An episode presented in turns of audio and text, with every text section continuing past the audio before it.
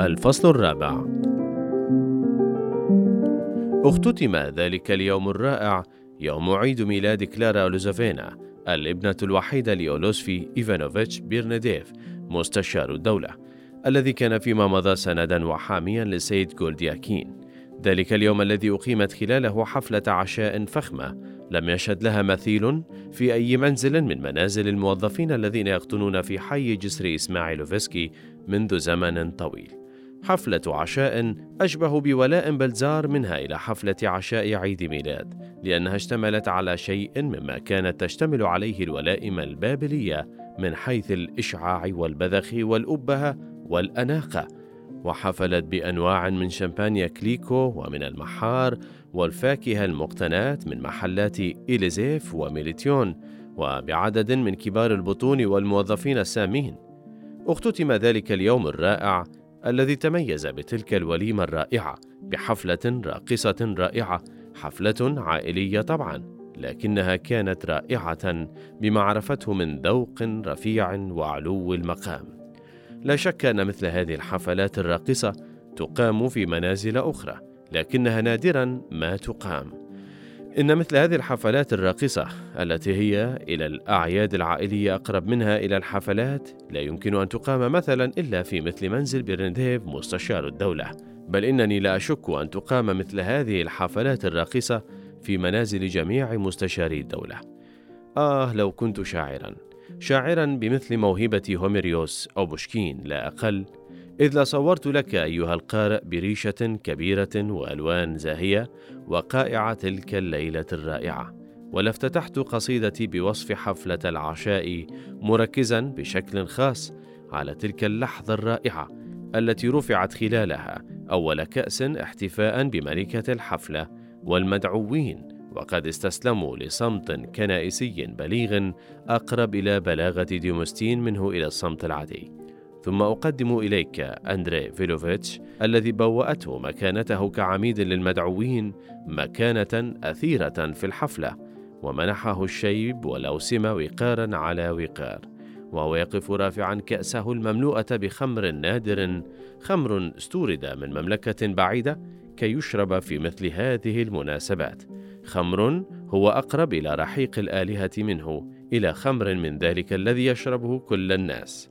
ولوصفت أبوي ملكة الحفلة وهما يرفعان كأسيهما ليشربا نخب ابنتهما اقتداء بأندري فيلوفيتش وينظران إليه نظرات محملة بالانتظار.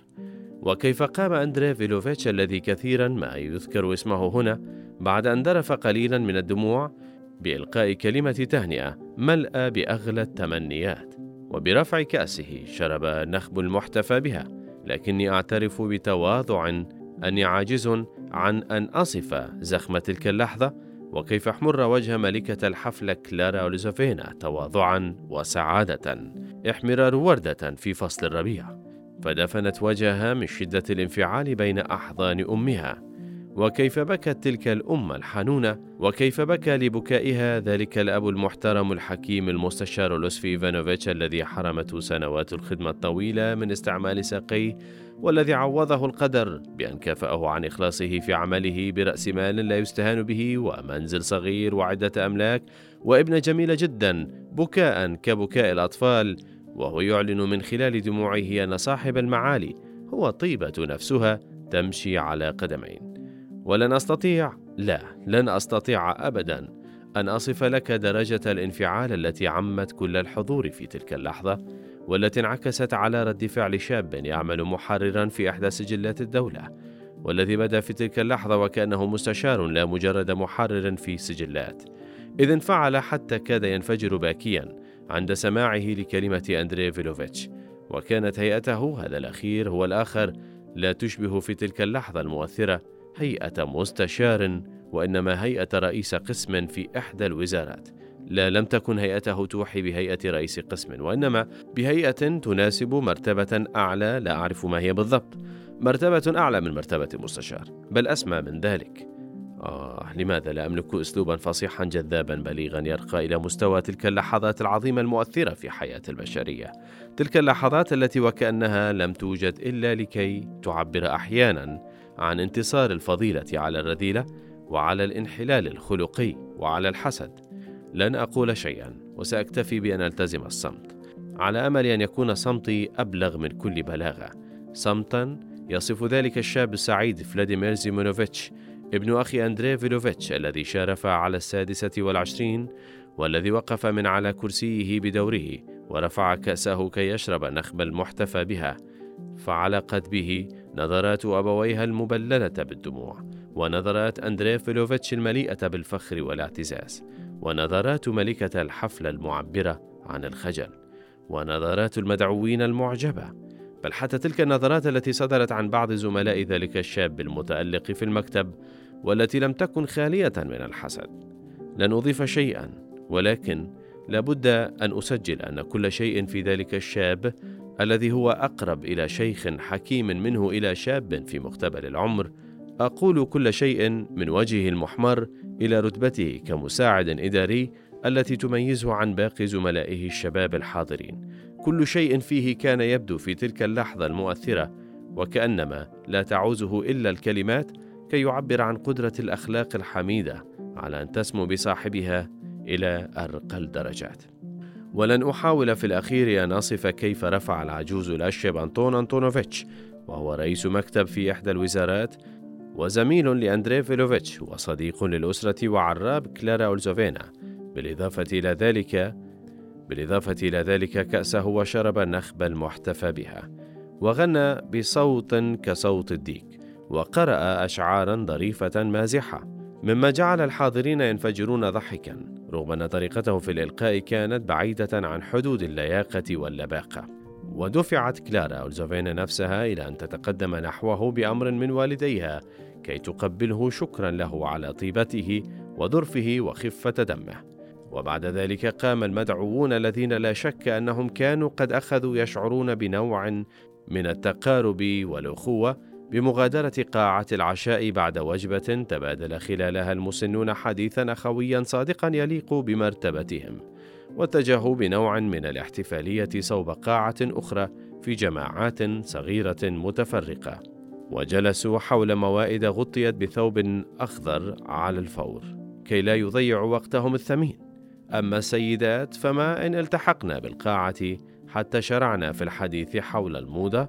وأما رب المنزل الذي حرم من استعمال ساقيه خدمة لوطنه والذي عوض عن ذلك بما ذكرته سابقا فأخذ يطوف بين المدعوين وهو يتكئ على عكازين ويسنده فلاديمير سيمونوفيتش وكلارا لوزوفينا. ولفرط سعادته قرر أن يقيم حفلا راقصا متواضعا رغم ما سيكلفه من نفقات. وكان أن تطوع شاب هو ذلك الموظف في السجل الذي قلت أنه أشبه بمستشار منه بمحرر في سجلات الدولة بإحضار فرقة موسيقية. فأتى بفرقة موسيقية مكونة من أحد عشر عازفا على الساعة الثامنة والنصف تماما وشرعت تعزف لحنا فرنسيا. تلته عدة رقصات لا داعي لأن أقول أن ريشتي من الضعف والعجز بحيث لا تستطيع أن تصف بدقة تلك الحفلة الراقصة المرتجلة التي تكرم رب الأسرة المحترم بإقامتها. وإني لأسألك أيها القارئ أنا لي أنا السارد المتواضع لمغامرات السيد كولدياكين العجيبة الفريدة من نوعها. أنا لي أن أصف بدقة عظمة كل ذلك التناغم بين الجمال والتألق والفرح والجدية والطيبة. كل ألعاب وضحكات أولئك السيدات المنتميات إلى الطبقات الراقية واللواتي هن أشبه بالحوريات منهن بسيدات من الطبقة الراقية.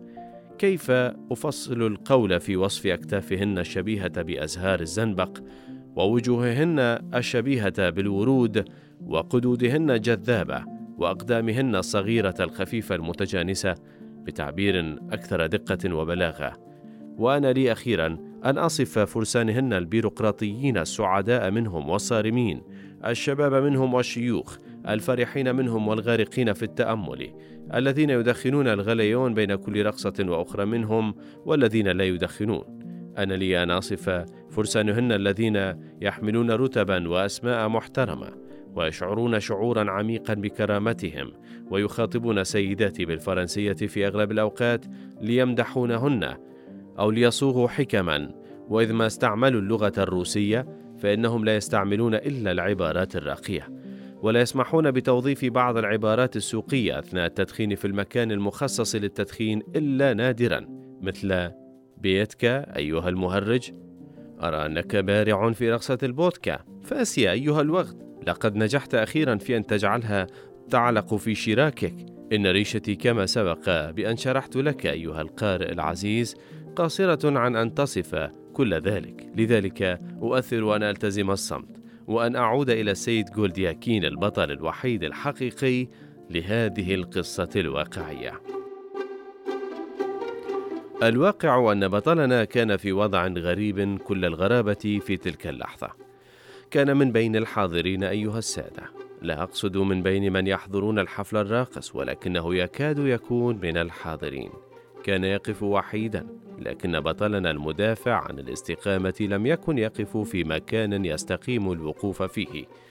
إنه يقف الحقيقة أني متردد في أن أقول ذلك. إنه يقف في مدخل سلم الخدم بمنزل أولسوفي إيفانوفيتش. ليس مشكلا أن يقف هناك أيها السادة. إنه يقف هناك لأنه يريد أن يقف هنا وكفى. إنه يقف أيها السادة في مكان إن لم يكن دافئا فهو مظلم على الأقل. إنه مختبئ خلف دولاب كبير وحاجز عتيق وبعض الخردو وبعض الخردوات مختبئ مؤقتا ويشاهد ما يحدث بصفته مراقبا من خارج قاعة الاحتفال. إنه يكتفي بالمشاهدة في هذه الأثناء أيها السادة وإن كان بوسعه أن يدخل إلى القاعة هو الآخر أيها السادة. وماذا سيمنعه من الدخول؟ هي خطوة واحدة فقط ويجد نفسه بالداخل بلا عناء. ولكنه يقف ها هنا منذ أزيد من ثلاث ساعات وسط كل هذه الخردوات ويكتفي لكي يبرر تردده بأن يتذكر قول الوزير الفرنسي الراحل فيليل من يصبر وينتظر لابد أن ينتصر كان سيد جولدياكين قد قرأ هذه الجملة في كتاب لا علاقة له بوضعه الراهن إلا أنه أسعفه في تلك اللحظة بما يناسب وضعه الراهن ما أكثر الأفكار التي قد تراود فكر إنسان يقف منتظرا في مكان مظلم أن ينتهي وضعه الراهن نهاية سعيدة. فها هو ذا بعد أن انتهى من تذكر مقولة الوزير الفرنسي السابق في ليليل يتذكر دون أن يعرف السبب قصة الوزير التركي السابق مارزي ميريس مع الحسناء مارغرافين لويس. ويتذكر أيضا أن اليسوعيين تبنوا ذلك المبدأ القائل الغاية تبرر الوسيلة وشجعه ما تذكره بخصوص اليسوعيين فأخذ يردد اليسوعيون وما اليسوعيون جميعهم؟ إنهم مجرد أغبياء وإنه لقادر على أن يضعهم في جيبه جميعا. يكفي أن تفرغ غرفة البوفيه لدقيقة واحدة فقط. إنها الغرفة التي تتصل مباشرة بالمكان الذي كان السيد جولدياكين يقف فيه في تلك اللحظة. حينها لن يعبأ بكل اليسوعيين حيثما وجدوا. وعلى الفور سيجتاز غرفة البوفيه نحو غرفة الشاي وسيعبر إلى الغرفة التي يلعبون فيها الورق الآن فإلى القاعة التي يرقصون فيها رقصة البولكا في هذه اللحظة. سيعبر حتما سيعبر سيعبر رغم كل شيء. سيتسلل بحيث لا يراه أحد بعد ذلك سيعرف كيف يتصرف. هذا هو الوضع الذي هو عليه الآن. بطل قصتنا الواقعية هذه يبقى أنه من الصعب أن نفسر ما يقع بداخله في هذه اللحظات. الواقع أنه كان قد تمكن من الوصول إلى البهو وإلى سلم الخدمة لأنه كان قد قال لنفسه وما المانع في ذلك؟ إذ كان الآخرون قد وصلوا فلماذا لا أصل أنا؟ إلا أنه لم يجرؤ على أن يتقدم أبعد من ذلك. واضح أنه لم يجرؤ. لا. ليس لأن هناك أشياء لا يجرؤ على فعلها بل لأنه لم يشأ ذلك لأنه يفضل أن يقوم بذلك خلسة. وها هو ذا ينتظر انتظار المختلس. ينتظر منذ ساعة ونصف بالضبط. ولماذا لا ينتظر؟ فيليليل نفسه انتظر. ولكن ما علاقة فيليليل بما أنا فيه الآن؟ قال السيد جولدياكين في نفسه ما جدوى فيليليل الآن؟ ماذا لو ماذا لو أدخل هكذا فجأة؟ ما أنت إلا كومبارس استمر قائلا وهو يقرص خديه بأصابعه المخدرة من البرد ما أنت إلا غبي وما أنت إلا اسم على مسمى الواقع أن ملاطفته لنفسه في هذا الموقف لم تكن متعمدة هادفة وفجأة تقدم سيد جولدياكين خطوة إلى الأمام. كانت اللحظة المناسبة قد حانت حين صار البوفيه خاليا تماما. لاحظ سيد جولدياكين ذلك عبر كوة صغيرة فاندفع نحو الباب. وها هو؟ ذا أمامه ويهيم بأن يفتحه. أأدخل أم لا؟ ولماذا لا أدخل؟ كل الأبواب تفتح في وجوه الشجعان. بعد أن شجعه هذا الكلام تراجع إلى مكانه فجأة ومن دون توقع.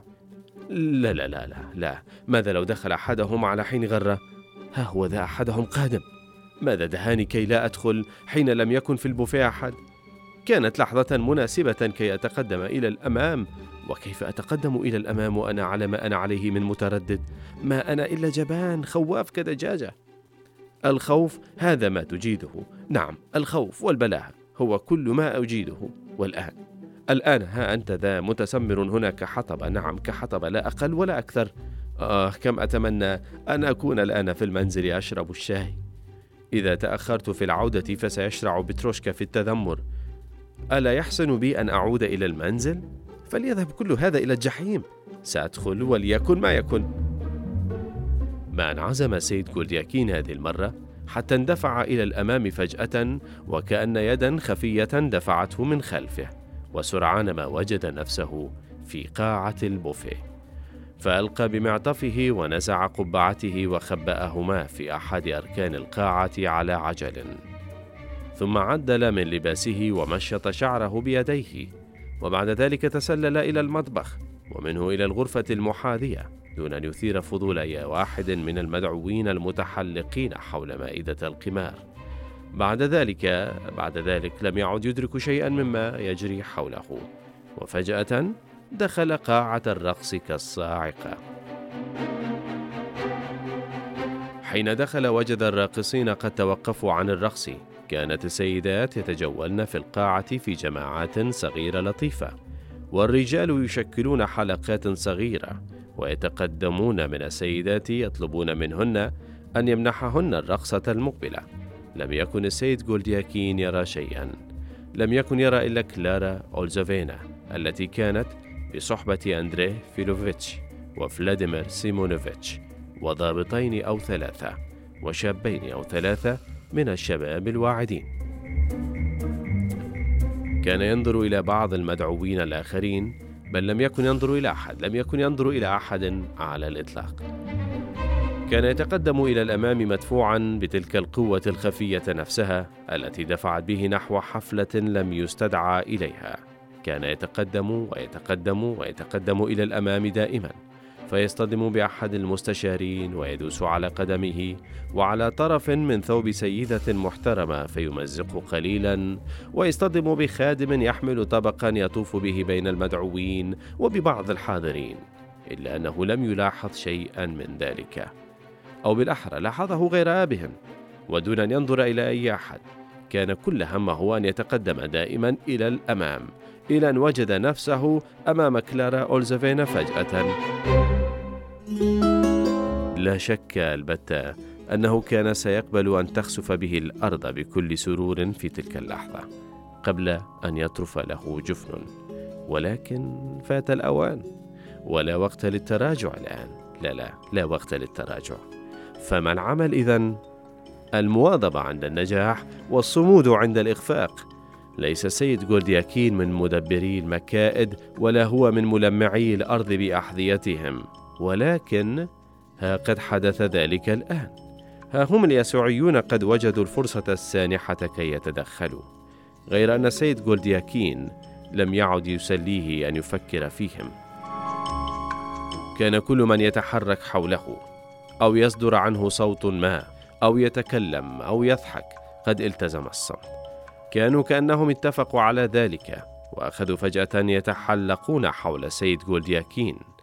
بدا هذا الأخير وكأنه لا يسمع ولا يرى شيئا بل لا يستطيع أن يرى شيئا. لا يستطيع ذلك البتة لأنه كان قد طأطأ رأسه ناظرا إلى الأرض لا يتحرك. واعدا نفسه وعد شرف أن يجد وسيلة ما تسمح له بأن يطلق النار على نفسه هذه الليلة بالذات. بعد أن وعد نفسه بذلك أخذ سيد جولدياكين يقول لنفسه فليكن ما يكن. وما أشد دهشته حين سمع نفسه وقد أخذ يتكلم فجأة. بدأ سيد جولدياكين كلمته بالتهاني والتمنيات المألوفة في مثل هذه المناسبات. غير أن بطلنا ما ان انتهى من التهاني حتى توقف عن الكلام فجأة وأحس أنه إذا ما استمر في صمته فسيفسد كل شيء وحدث ما كان يخشاه. إذ أخذ يتلعثم واحمر وجهه ثم اضطرب تماما وفقد السيطرة على نفسه. رفع رأسه ناظرا إلى من حوله نظر إلى من حوله فتسمر في مكانه من الفزع. كل من حوله كانوا متسمرين لا يتحركون. كل من حوله كانوا صامتين. كل من حوله كانوا منتظرين. وسمع غير بعيد عنه بعض الهمسات وعلى القرب منه بعض السخريات. وألقى السيد جولدياكين على أندري فيلوفيتش نظرة متواضعة يائسة. فرد عليه أندري فيلوفيتش بنظرة كانت كفيلة بأن تدمره مرة أخرى لولا أنه كان قد دمر تماما قبل ذلك. وطال الصمت. مرد هذا كله إلى ظروفي وحياتي الخاصة. إنه ليس مبادرة رسمية يا أندري فيلوفيتش قال سيد جولدياكين بصوت يكاد لا يسمع وهو أقرب إلى الموت منه إلى الحياة. فأنا يا أندري فيلوفيتش إنه سلوك مخجل يا سيدي مخجل تماما قال أندري فيلوفيتش بصوت أجش وبنوع من الاستياء وهو يمسك بيد كلارا أولسوفينا ويدير ظهره للسيد جولدياكين لا أرى في هذا السلوك ما يدعو إلى الخجل يا أندري فيلوفيتش رد السيد جولدياكين بصوت أجش هو الآخر وهو ينظر إلى من حوله نظرات ملؤها الشقاء والحيرة. محاولا أن تقع عيناه بين المدعوين المندهشين على من هم في مثل مكانته الاجتماعية. لم يحدث شيء؟ لم يحدث أي شيء أيها السادة؟ ما معنى ما وقع الآن؟ ما وقع الآن يمكن أن يقع لكل إنسان. همس السيد جولدياكين وهو يتزحزح عن مكانه محاولا أن يتخلص من حلقة المدعوين. أفسحوا له. فمر من بين صفين من المدعوين المستطلعين المندهشين. إن القدر يقوده. هو نفسه أحس أن القدر يقوده. لا شك أنه كان مستعدا الآن أن يدفع ثمنا غاليا مقابل أن يعود دون أن يخل بالقواعد الاجتماعية المتعارف عليها إلى ركنه الصغير خلف ذلك السلم الذي كان قد اختبأ تحته قبل قليل. ولكنه وقد تأكد أن ذلك لم يعد ممكنا لم يعد يبحث إلا عن الانسلال إلى ركن ما يختبئ فيه بطريقة متواضعة لطيفة دون أن يزعج أحدا دون أن يثير انتباه أحد. بطريقة تجعل المدعوين ورب المنزل يعاملونه معاملة حسنة. أحس السيد جولدياكين بدوار وبأنه يفقد توازنه ويوشك على أن يسقط وانتهى بأن وصل إلى ركن فاحتمى به واتخذ هيئة المشاهد الذي لا يعنيه ما يدور حوله في شيء متكئا بيديه على ظهر كرسيين محاولا قدر المستطاع أن ينظر إلى المدعوين حوله نظرات مطمئنة. وكان على مقربة منه ضابط وسيم ذو قامة طويلة أشعره وجوده بأنه مجرد ذبابة أشعره وجوده بأنه مجرد ذبابة صغيرة. إن هذين الكرسيين محجوزان أيها الملازم الأول هذا لكلارا أولزوفينا وهذا للأميرة تشيفتشي خانوفا وهما الآن ترقصان وأنا أحجزهما لهما أيها الملازم الأول. قال السيد جولدياكين بنفس متقطع وهو ينظر نظرة ضارعة إلى الملازم الأول الوسيم الذي لم يقل شيئا واكتفى بأن أدار له ظهره مبتعدا وهو يبتسم ابتسامة قاتلة. حين صد عنه الملازم الأول أراد السيد جولدياكين أن يجرب حظه مرة أخرى فالتفت نحو مستشار حول عنقه وسام سامن لكن المستشار نظر إليه نظرة من البرود بحيث أحس السيد جولدياكين وكأن المستشار صب عليه سطلا من الماء البارد. فتجمد السيد جولدياكين في مكانه وقرر أن يلتزم الصمت ويلزم مكانه وأن لا يكلم أحدا كي يظهر للآخرين أنه مدعو مثلهم وأنه مرتاح لوجوده في هذه الحفلة مثلهم. وأن تصرفه طبيعي ومناسب للمقام كتصرفاتهم. لذلك انشغل بالنظر إلى لباسه ولكنه سرعان ما رفع بصره وأخذ ينظر إلى سيد ذي مظهر محترم.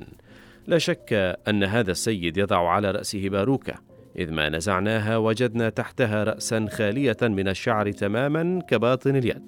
قال السيد جولدياكين في نفسه وتذكر السيد جولدياكين بعد هذا الاكتشاف الهام الأمراء العرب الذين إذ ما نزعنا العمامة الخضراء التي يضعونها على رؤوسهم اقتداء بالنبي محمد ظهرت رؤوسهم تحتها صلعاء تماما. وأدى به تداعي الأفكار إلى أن تذكر الأتراك وكيف أنهم ينتعلون البوابيج بدل الأحذية. ونظر إلى حذاء أندري فيلوفيتش فالفاه أشبه بالبوابيج التركية منه إلى الأحذية.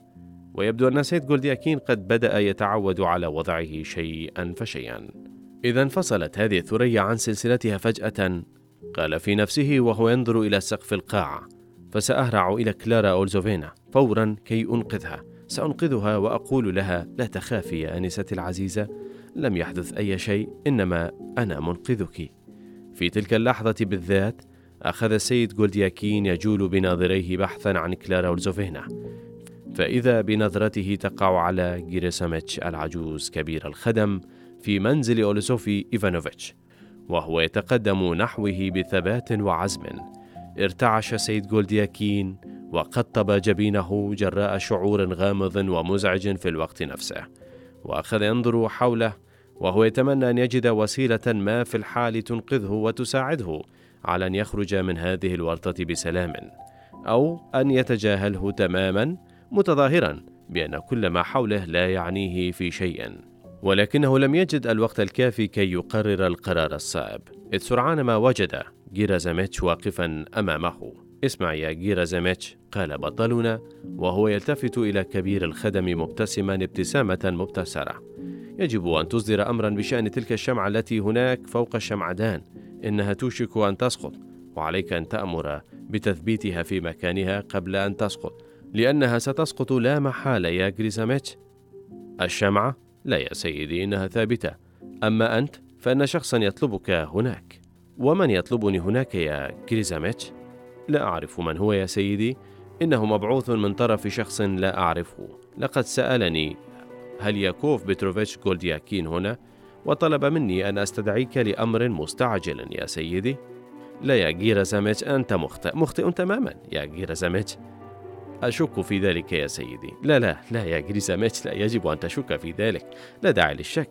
لم يستدعني أحد يا كريزاميتش لا يمكن أن يستدعيني أحد فأنا هنا في منزلي. أقصد في مكاني يا كريزاميتش استرد سيد جولدياكين أنفاسه ونظر حوله. إنه متأكد أن كل من في القاعة ينظرون إليه وكلهم آذان صاغية ويترقبون ما سيحدث. الرجال تحلقوا قربه. والسيدات أخذن يوشوشن قلقات. ورب المنزل نفسه اقترب منه.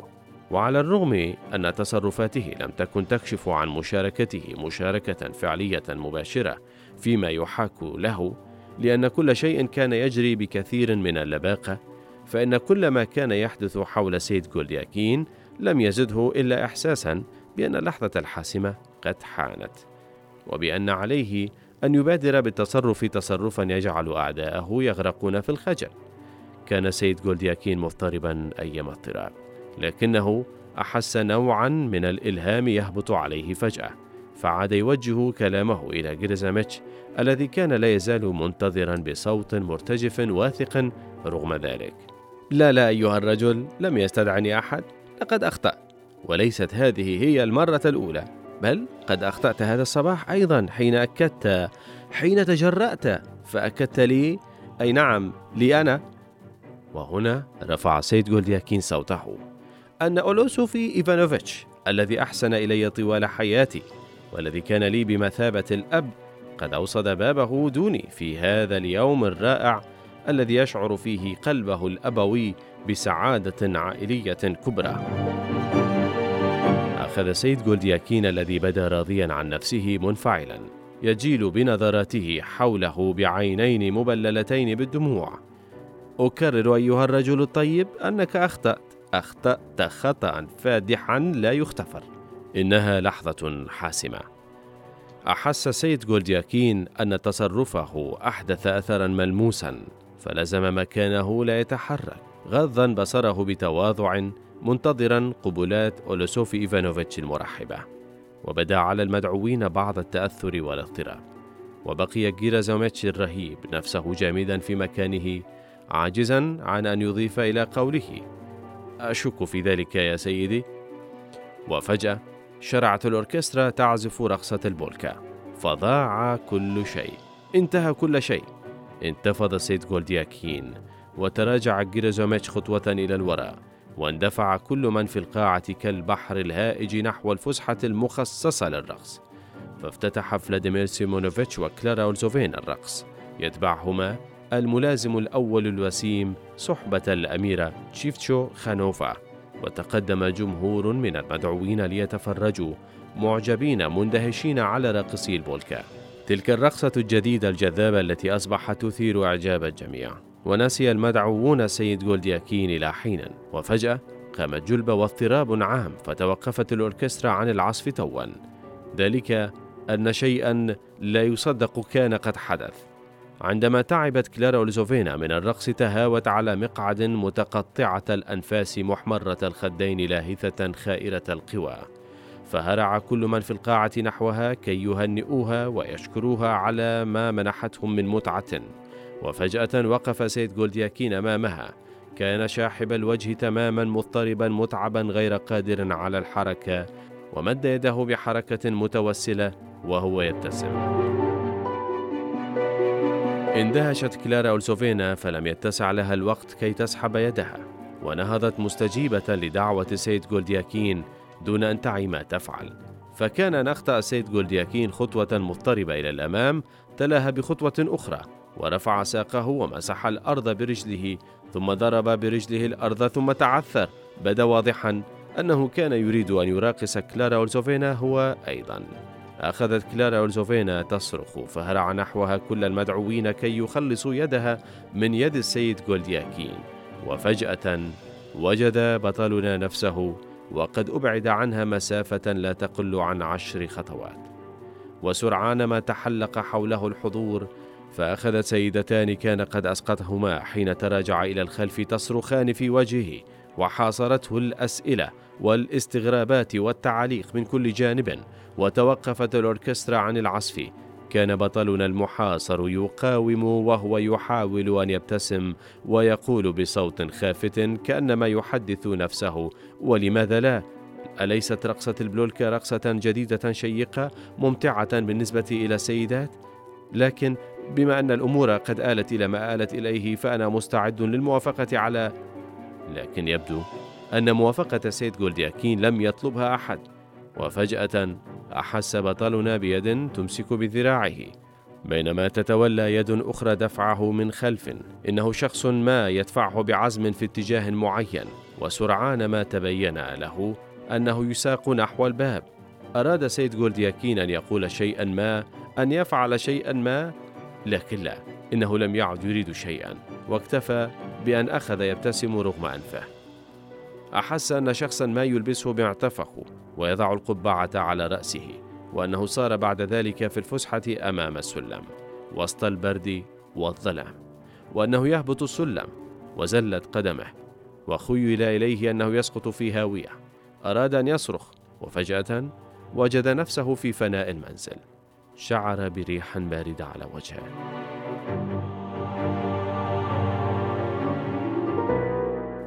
توقف لحظة سمع خلالها أصوات الأوركسترا وهي تعود إلى العزف وفجأة تذكر سيد جولدياكين كل شيء.